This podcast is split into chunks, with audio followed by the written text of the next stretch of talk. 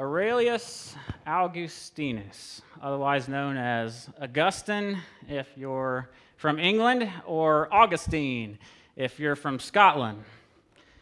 But I'll let you pick what you want to call him. Uh, Augustine is known as the greatest theologian in the history of the church after Paul the Apostle until the Protestant Reformation. There are four great Latin church fathers. You've got Jerome, who translated the Greek and the Hebrew into Latin, gave us the Latin Vulgate. You have Ambrose, the great preacher. You've got Augustine, and you have Gregory the First. Now, of those four, three of them were brought up in a godly heritage. Augustine did not. He didn't become converted until he was 35. His life is X rated. He was born November 13th, 354, in Tagaste, Numidia, which is in North Africa. That's present day Algeria. His parents were respectable Roman citizens. His mother, Monica, was a devout Christian. If, if you've ever heard of Santa Monica, California, well, that city was named after Augustine's mother, St. Monica. His father, Patricius, was a pagan worshiper of the Roman pantheon of gods for almost all of his life. But like any good parents at the time, his parents wanted to ensure that Augustine had a first class education as far as they were able. Now, they were of middle class stature, so they had some means, but they couldn't afford the top education, that they couldn't afford uh, the university, so they had to settle for a community college, essentially. Uh, they, they still wanted him to go to school to get his education. Augustine had two siblings, and he showed the most promise in his home among them, so uh, his parents really dedicated their resources and their energies uh, to sending him to school. And they wanted to send him to Carthage, and he was to study law and rhetoric. Now, rhetoric is the art of giving speeches to be persuasive. It was a, a very, per, uh, a very respectable profession uh, in that day. If, if you were going to go into politics, you were going to go into law. If you're going to reach any, any high class uh, position in society, you needed to be able uh, to speak well, to argue your position, no matter if it was, it was, the pro position or the con position. And so rhetoric was the key discipline of the day. Now, Augustine had to wait at home for a year before he could go to school because his parents couldn't afford to send him right away. So they needed that year to save up enough money uh, to send him to Carthage. Well, while he was at home, Augustine lived a life of licentiousness, a life of, of debauchery, stealing, chasing women, committing crimes. He would later recount this early period in his life in his confessions, saying, The mists of passion steamed up out of the puddly concupiscence of the flesh, and the hot imagination of puberty and they so obscured and overcast my heart that I was unable to distinguish pure affection from unholy desire. Both boiled confusedly within me and dragged my unstable youth down over the cliffs of unchaste desires and plunged me into a gulf of infamy. I was tossed to and fro and wasted and poured out, and I boiled over in my fornications. See, Augustine was a womanizer. In other words, he liked sex and lots of it. He also hung out with like fellows as he. He says, I rushed on headlong with such blindness that among my friends I was ashamed to be less shameless than they.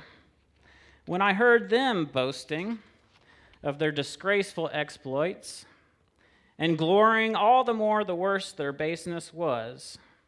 And when in anything I had not sinned as the worst ones in the group, I would still say that I had done what I had not done, in order not to appear contemptible, because I was more innocent than they, and not to drop in their esteem because I was more chaste. See with what companions I walked the streets of Babylon. It's interesting that he uses the word Babylon here in his confessions, and we'll come back to that later. There's a warning here for you, uh, young people. You need to pay attention to the type of friends that you hang out with, uh, because as good as your intentions are, uh, their habits and character will rub off on you, and uh, if you're not careful, you'll be you'll you'll you'll take on their character and end up becoming like them. So Augustine gave himself over to his passions, and his passions turned into habits, and his habits became ingrained in his character. Well, eventually his parents were able to send him to Carthage, where he would study law and rhetoric. He became an excellent student and speaker. He read Cicero, the, the great uh, master of, of Latin language. And then when he, when he came to the Bible, also written in Latin at the time, the Vulgate, the language of Rome, in comparison with Cicero, he found the Bible to be dull, ineloquent, much inferior to Cicero, not nearly as fancy and fascinating as he'd been reading. And so he found it too hard to believe, and he cast it aside. Instead, he came under the influence of who were called the Manichaeans. Now, the Manichaeans were uh, a, a, philosophical sect, a religious sect, and they were dualistic. They believed that there was a light force and a dark force at war with each other, ultimately controlled by the fates. Now, does that sound familiar to anybody to have a light force and a dark force at war and it's all controlled by fate? It's like Jedi and the Sith in Star Wars. And they viewed evil as this uh, an outside force that we're not responsible for. Again, it's because everything is controlled by fate. And the Manichaeans believed in, in a pure knowledge. And this really tickled Augustine's intellectual fancies. You remember, he was a good student. He pursued philosophy, he enjoyed uh, reading. And so he dove into Manichaean teaching. The Manichaeans also uh, presented or had the idea of this free spirit that you kind of could do what you want. And so for Augustine, well, that was just more sex to be had on his part because he had the moral freedom in Manichaeanism to do whatever his passions desired, since everything was a result of fate. And so he had the liberty to follow his life of fornication and you see, the danger is when you go off to college, uh, you, you come under the influence of these professors who sound like they know what they're talking about, and everyone else is doing it. So you start to embrace their worldview, and who are you to argue? You're just a student. And so Augustine embraced Manichaeanism, and he, he would spend his time with his friends making fun of Christians. Incidentally, it was during this time that Augustine took a concubine to himself and had a child out of wedlock with her. He named the child Adeodatus. We don't hear much, too much more about him. But don't think that, that you can escape sin by entering education or by entering ministry. Because where you go, your sin goes with you. And yet, all this time, Augustine's mother, Monica, never stopped praying for his salvation. In fact, one time his mother Monica had a dream that she was standing on this ruler stretched out, and she was at one end, Augustine was on the other. And this man appeared, this angel appeared, and, and told her not to worry because Augustine would be standing where she was. So she told Augustine this dream. And maybe he said, You will be standing where I am. No, his mother replied, The man told me, You will be standing where I am, not that I will be standing where you are. And thus, Augustine's mother never lost hope that her son would one day become a Christian. You know, that's a lesson for you parents with, with wayward children, or even for, for those of you who have wayward friends or wayward parents. Monica's story is a story of the power of prayer, and you'll see why. A priest once told her, The son of a mother who shed so many tears cannot perish. Well, after he finished his studies at Carthage, Augustine returned to Thagaste, his hometown, to teach rhetoric. One day, his friend became sick with a fever so bad that he became unconscious. And when it seemed like he was going to, to die, the, the friend's family came in and baptized him. Now, I got to explain why they did that. At, at, this time, baptism was seen as, uh, as thought to cleanse you from all past sins. And so many people would wait until the very last moment. Many people would wait till they're on their deathbed and then get baptized because then you could be cleansed from a whole lifetime of sin. That's why Constantine was baptized uh, on his deathbed so late in life. Well, after the baptism, Augustine's friend surprisingly got better. He thought his friend would join him in making fun of the church and the baptism because they were both Manichaeans, not Christians. But Augustine's friend got angry with him and told him to stop teaching him Manichaean nonsense, he called it. Well, eventually the friend got sick again, but this time he died. And this is an event that plunged Augustine into deep despair. So, to escape his sorrow, he, he decided to leave his home and go back to Carthage. It was the only other place he knew. But the students that he had there were unruly, and so he became dissatisfied with his teaching career there. He had some friends that told him if, if, if he were just to go to Rome, the students there were more polite, and he could advance his career. And of course, in Rome, there was more sex to be had than any place else. So Augustine made up his mind to go. Augustine's father had become a Christian on his deathbed and had, had died around this time, but his mother wanted to come with him to Rome. Yet Augustine, he didn't want anything to do with his mother's faith. He decided to, he, he told her to wait in a little church at the port until he came and got her to go to Rome. But during the night, he actually set sail and left her there.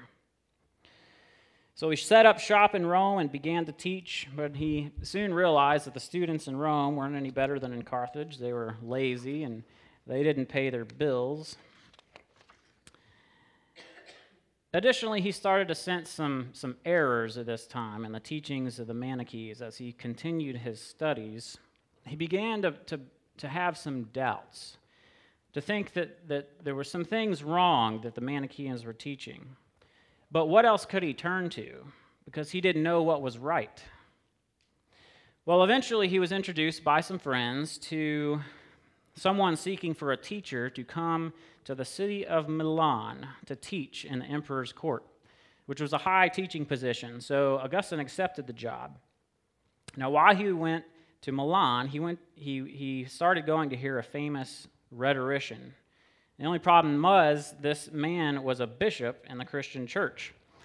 But Augustine didn't care uh, what he taught, he just wanted to hear him speak. The man's name was Ambrose, Bishop of Milan. Now, Ambrose was a master communicator, he had mastered the art of rhetoric. And so Augustine came to hear him preach for the sake of observing a master artist. Augustine began to sit under his teaching in the church and was ex- extremely impressed with his rhetorical style. But before long, not only was Augustine enjoying listening to Ambrose preach, just for the sake of hearing the eloquence of the speech, the stylistic technique, but Augustine began to listen to the message that Ambrose was preaching. You know, it's, it's like music. You, have, you ever met those people that say, you know, I just, I just like the beat. You know, I don't, I don't really listen to the lyrics. I just want to hear the beat. Well, even if you don't want to hear the lyrics, they're still there, and eventually they're going to make it through. So you need to be careful about what you listen to. Well, Ambrose began to answer many of Augustine's questions regarding the Manichees and Christianity. Specifically, he was dealing with the issue of how can a good God be sovereign and yet allow evil? Ambrose began to answer some of these questions. And so Augustine eventually intellectually knew that Christianity was true, but he was still unwilling to convert to it. he liked Ambrose, but he also wanted money and fame and a good career and material possessions. He, he was torn between two ways of life. He was torn between two worlds. He was torn between two cities, if you will. He would pray, God, grant me chastity and continence, but not yet. For I was afraid that you might hear me too soon, and too soon cure me of my disease of lust, which I desired to have satisfied rather than extinguished. And so Augustine still would not convert. But you see, seeds had been planted. The application that we can learn from, from Ambrose here is that God used a man skilled in an art form to draw a sinner to hear the message of the grace of God in Christ. You know, a lot of times we, we view artistic skill and the power of the gospel as mutually exclusive things, almost as, as if you have to be poor in skill for, for God to work through the gospel. But this is not so. God uses both the skilled and the unskilled. Compare Paul, unskilled in speech, and Ambrose, a master of rhetoric. God used them both marvelously. Skill and art forms do not subtract from God's glory, they are an instance of it. But even the best preaching doesn't guarantee conversion. Conversion rests solely on the sovereignty of God. So, what happened to Augustine? Well, one day he's walking through his garden and he hears the voice of a little school age girl saying, Take up and read, take up and read, take up and read. And he reasoned, What child could this be? No child would go around saying, Take up and read. It must be an angel from God that's trying to tell me something. So Augustine picked up his Bible, he opened it at random. Now, this is not a method that I would recommend doing. You know, you're, you're praying, you've got an important situation, you're trying to figure out what to do. You pick up your Bible, God, tell me what to do. And Judas went out and hung himself. That's not what you want to do. I can't recommend it. But in this case, Augustine picked up his Bible and opened it, and his eyes fell to Romans 13. Let us walk properly as in the daytime, not in orgies and drunkenness, not in sexual immorality and sensuality, not in quarreling and jealousy, but put on the Lord Jesus Christ and make no provision for the flesh to gratify its desires. He says, I wanted to read no further, nor did I need to. For instantly, as the sentence ended, there was infused in my heart something like the light of full certainty, and all the gloom of doubt vanished away. And Augustine was converted on the spot by the singing of a little school aged girl. You know, it's amazing to see who God will use to bring the sinner to faith. Well, Augustine was baptized by Ambrose the following year. He went on to become a priest. He embraced uh, a life of celibacy. And eventually he received a promotion. He became the bishop of Hippo. That's why he's called Augustine of Hippo in the history books. And at this point, he, he started to debating and, and refuting the Manichees. He also served as a judge over people's disputes. You know, you read in the Old Testament through all the judges. Well, his job was very similar. He would have uh, the people under his overwatch and his uh, bishopric, uh, the churches there, would come to him to settle uh, their disputes. And he found that quite tiring and exhausted, uh, as, you, as you might imagine. But he also spent a lot of time writing and studying during this period. Eventually, in Rome, the, the Vandals, a, a barbarian tribe uh, from the north, came to Hippo and eventually conquered it, but not until Augustine had earlier contracted a fever and died. Uh, when the Vandals burned the city to the ground and they made off with the young women, they left Augustine's cathedral and his library completely untouched due to the providence of God in that situation, uh, God was able to preserve Augustine's writings for us today. And Augustine was a prolific author. He didn't just speak uh, in public, he also wrote. So, what are his theological contributions? Well, one of the things that he had to contend with in the earlier days of his ministry was something called the Donatist controversy, the Donatist heresy. Now, the Donatists were a, a North African sect who rejected the readmission of clergy who had apostatized during persecution. Um, and so they, they believed that if, during the Roman persecutions that I'm sure you've heard about, if a clergy member had apostatized during this period, he could not come back in the church, and even if he repented and did come back in the church, any person that he baptized, any person that he administered the Lord's Supper to, any person that he consecrated uh, was invalid. And so, what this created really was a, a holier than thou uh, type of a church.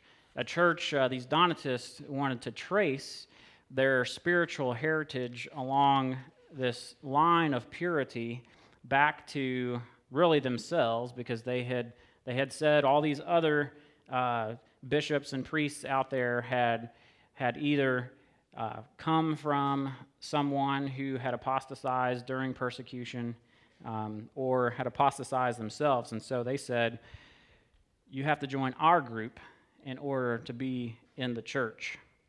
And so it, it would create this, this sense of elitism uh, because we don't allow unholy uh, ministers.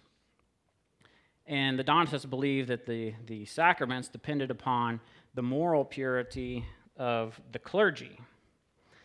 So Augustine had to respond to these people. And so he argued that the true church is the church universal. It's not one sect, it's not one group. He argued that no one else recognizes the Donatists outside of North Africa. He also said there's no way to ascertain the moral purity of the clergy.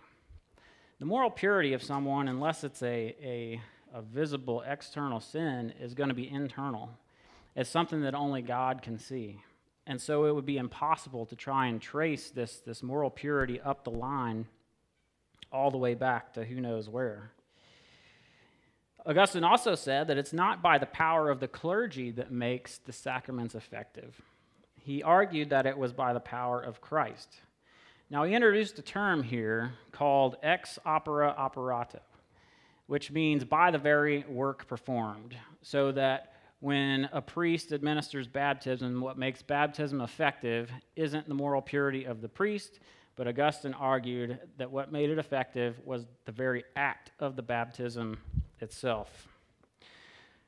Now, the Donatists uh, were condemned uh, throughout the church, but you still might find uh, modern traces of it in the church today in the sense of when you've got groups of people who, who try to uh, X off entire ministries or groups or people based off of, well, this guy came from that church, or this guy had this particular pastor who had this particular pastor, and that guy ended up being a heretic.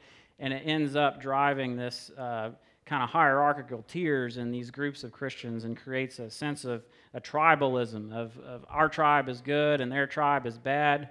It's not exactly in the same sense, but it, it's, it's a modern trace. It's, it's still not completely uh, stamped out even today.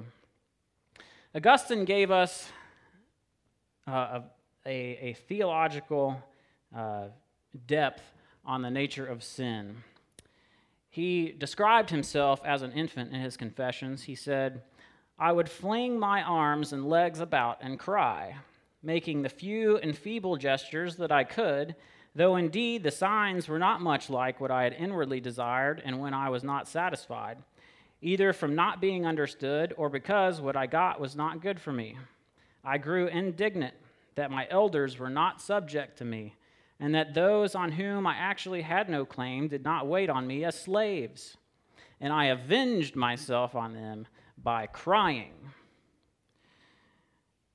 You see, he, he believed that the innocence of the infants lies in their weakness of body, not in their mind. In other words, As Tommy Nelson likes to say, we only think a baby's innocent because he's too weak to strangle you. If he had the strength, he would grab the mother by the throat and demand its milk. Augustine also tells the story of the pear tree. He says, I had the desire to commit robbery and did so, compelled to it, though, by neither hunger nor poverty, but through a contempt for well doing and a strong impulse to iniquity. For I pilfered something which I already had in sufficient measure and of much better quality. I did not desire to enjoy what I stole, but only the theft and the sin itself. Here was a pear tree, close to our own vineyard, heavily laden with fruit, which was not tempting either for its color or for its flavor. Late one night, having prolonged our games in the streets until then, as our bad habit was, a group of young scoundrels, and I among them, went to shake and rob this tree.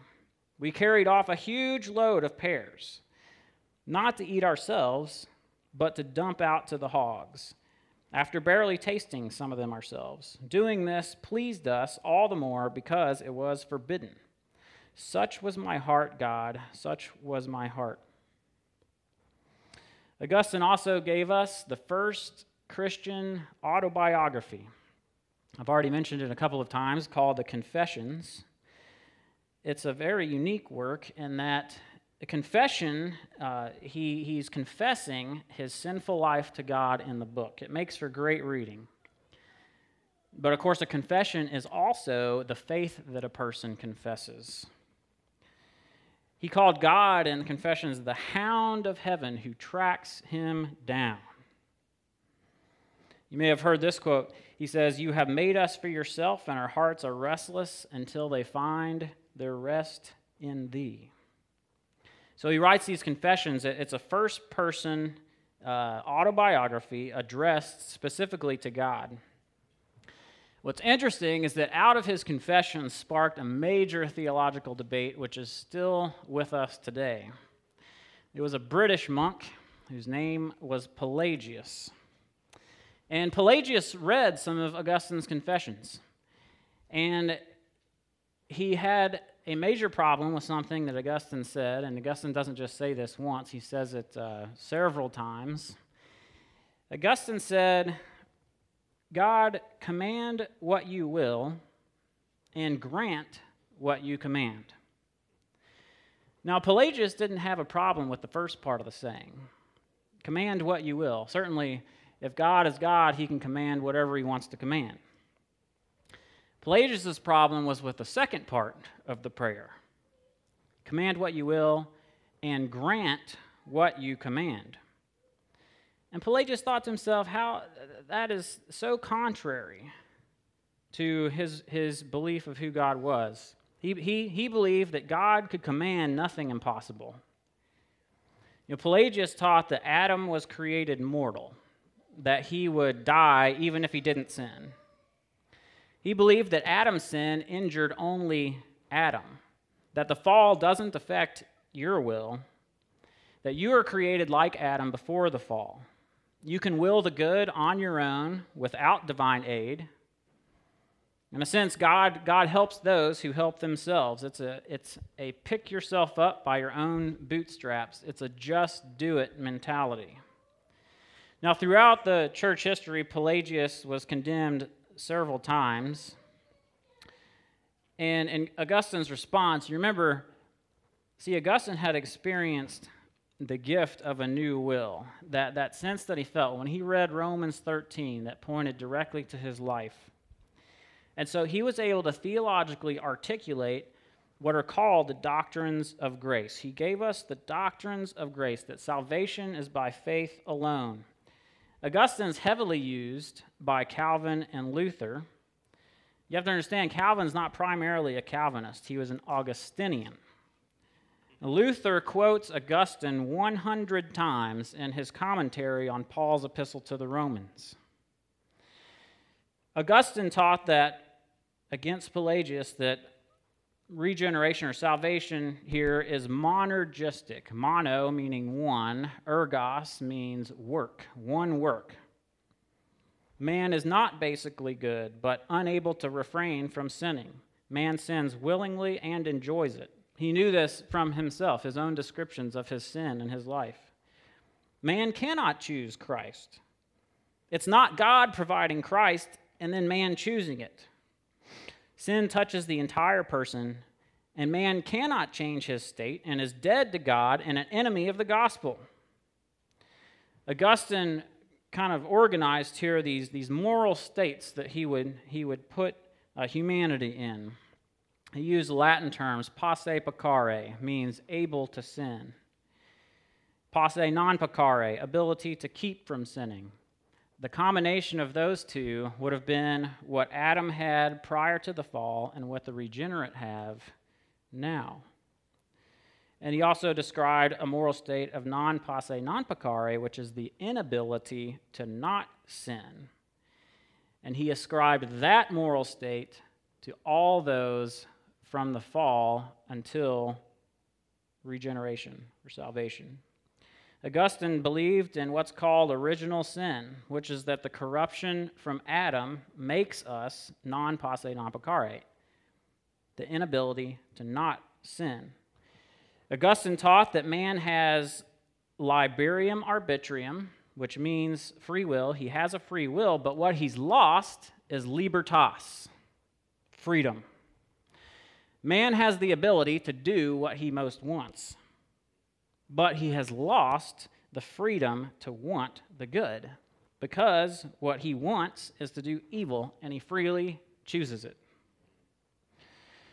A man, Augustine said, can only believe when the Holy Spirit affects his will, and this is a gift of God to those who are, Augustine said, are predestined by God's sovereign choice. Augustine says, to desire the aid of grace is the beginning of grace. See, see, it's not that you desire grace in order to get grace, but the very desire itself is already the beginning of grace. As the believer's faith issues forth in good works, Augustine said, God crowns his own gifts. God rewards his own work in you that he's doing.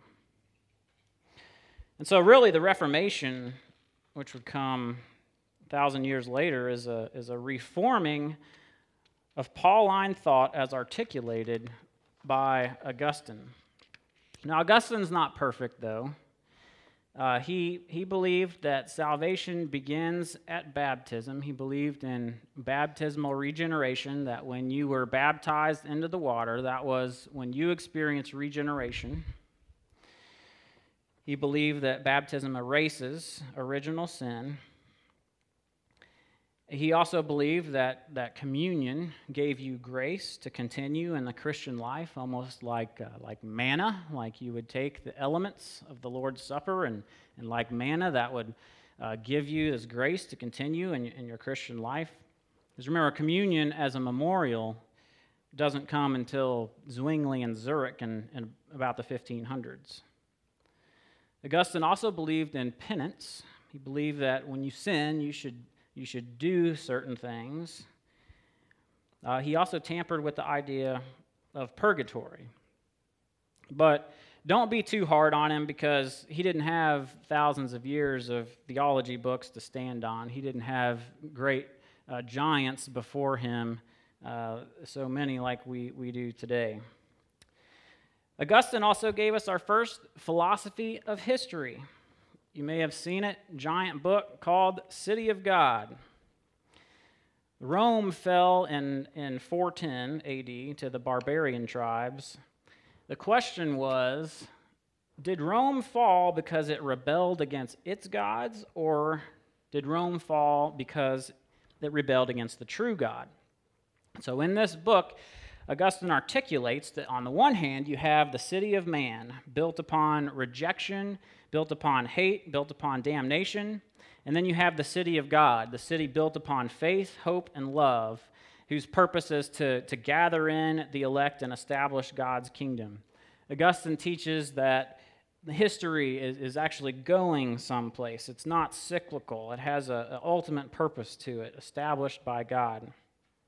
The war in Augustine's soul in his life was, was really just a microcosm that he saw of this ultimate scale war between the city of Jerusalem, that is, the city of God built upon the love of God, and Babylon, the city of man built upon the love of man and the rejection of God. Augustine also gave us, uh, as, as one of the first major proponents of what is called amillennialism. You might be familiar with premillennialism, that is, that Jesus will return at the second, uh, second coming and set up a 1,000 year reign. Premillennialism flourished in the first century. It was rejected and discounted by a, a bishop named Cerinthus, who tried to make it into this big party, uh, but it also flourishes today. Amillennialism, on the other hand, ah meaning not, uh, believes that there is no physical kingdom, but rather it's a spiritual kingdom and it's here now. That's what Augustine believed. Augustine also wrote a work on the Trinity.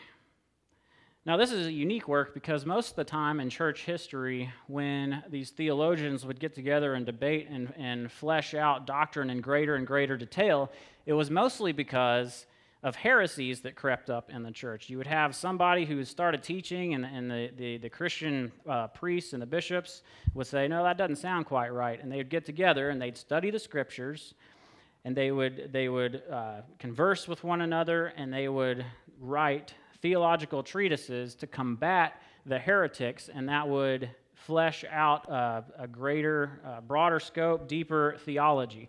But in this case, Augustine wrote on the Trinity not in response to heresy, but just in his own contemplations. He, he would make these different analogies to try and grasp uh, what the Trinity was. That, that, the Holy Spirit, he said, is, is like the personal love of the Father for the Son and the Son for the Father. He, he developed a, a relationship of origin uh, where the Father is the source, the Son is begotten of the Father, and the Spirit proceeds from the Father and the Son as one principle. Other analogies that he, he developed the Son is like the Word and the image, the Spirit uh, is like the love and the inclination of the will. He talked about the mind reflecting on itself, where the mind is like the Father, the idea that it has like the Son, and loving itself like the Spirit. But ultimately, he concludes in that book that the Trinity itself is ultimately unique. And all the analogies that he had contemplated to try to understand it uh, in greater detail eventually broke down.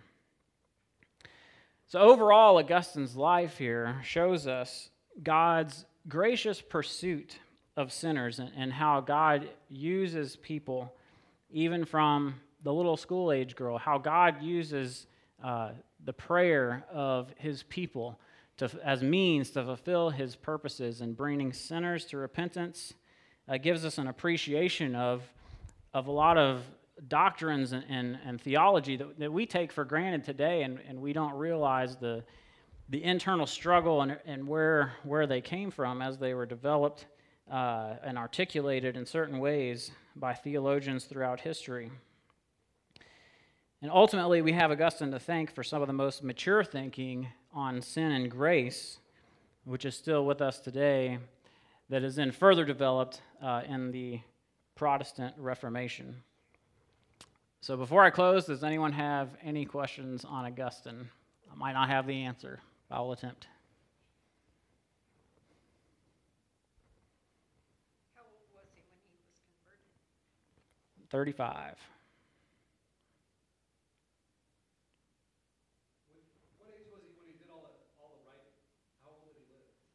Uh, I'm not. I can't remember how long he lived. Brian, you know? I think it was like 60 or something around there. Yep.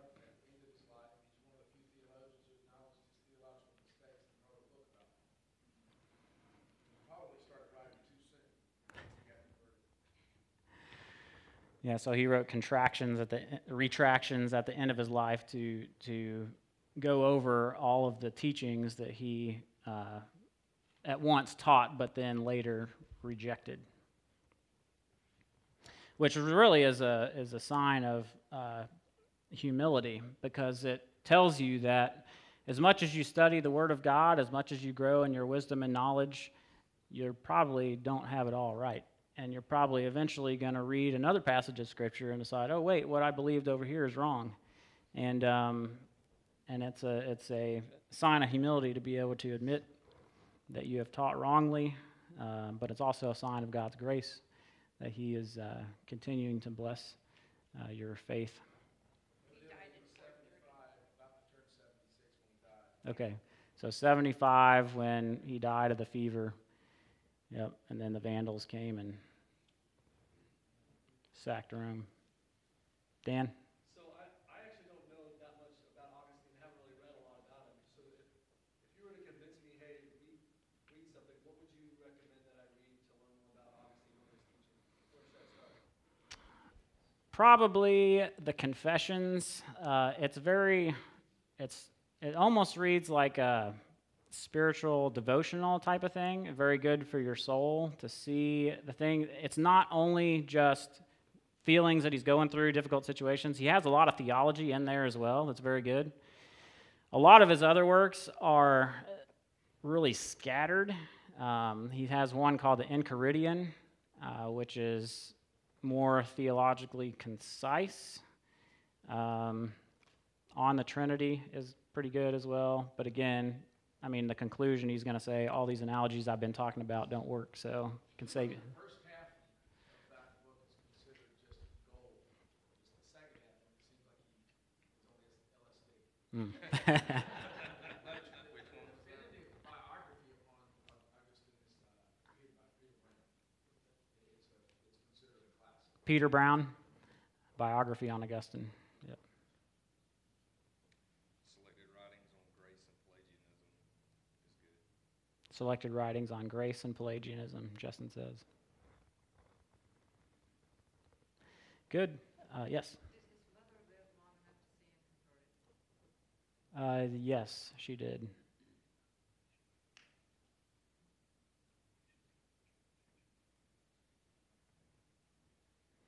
All right, well, I'm going to pray. Father, we thank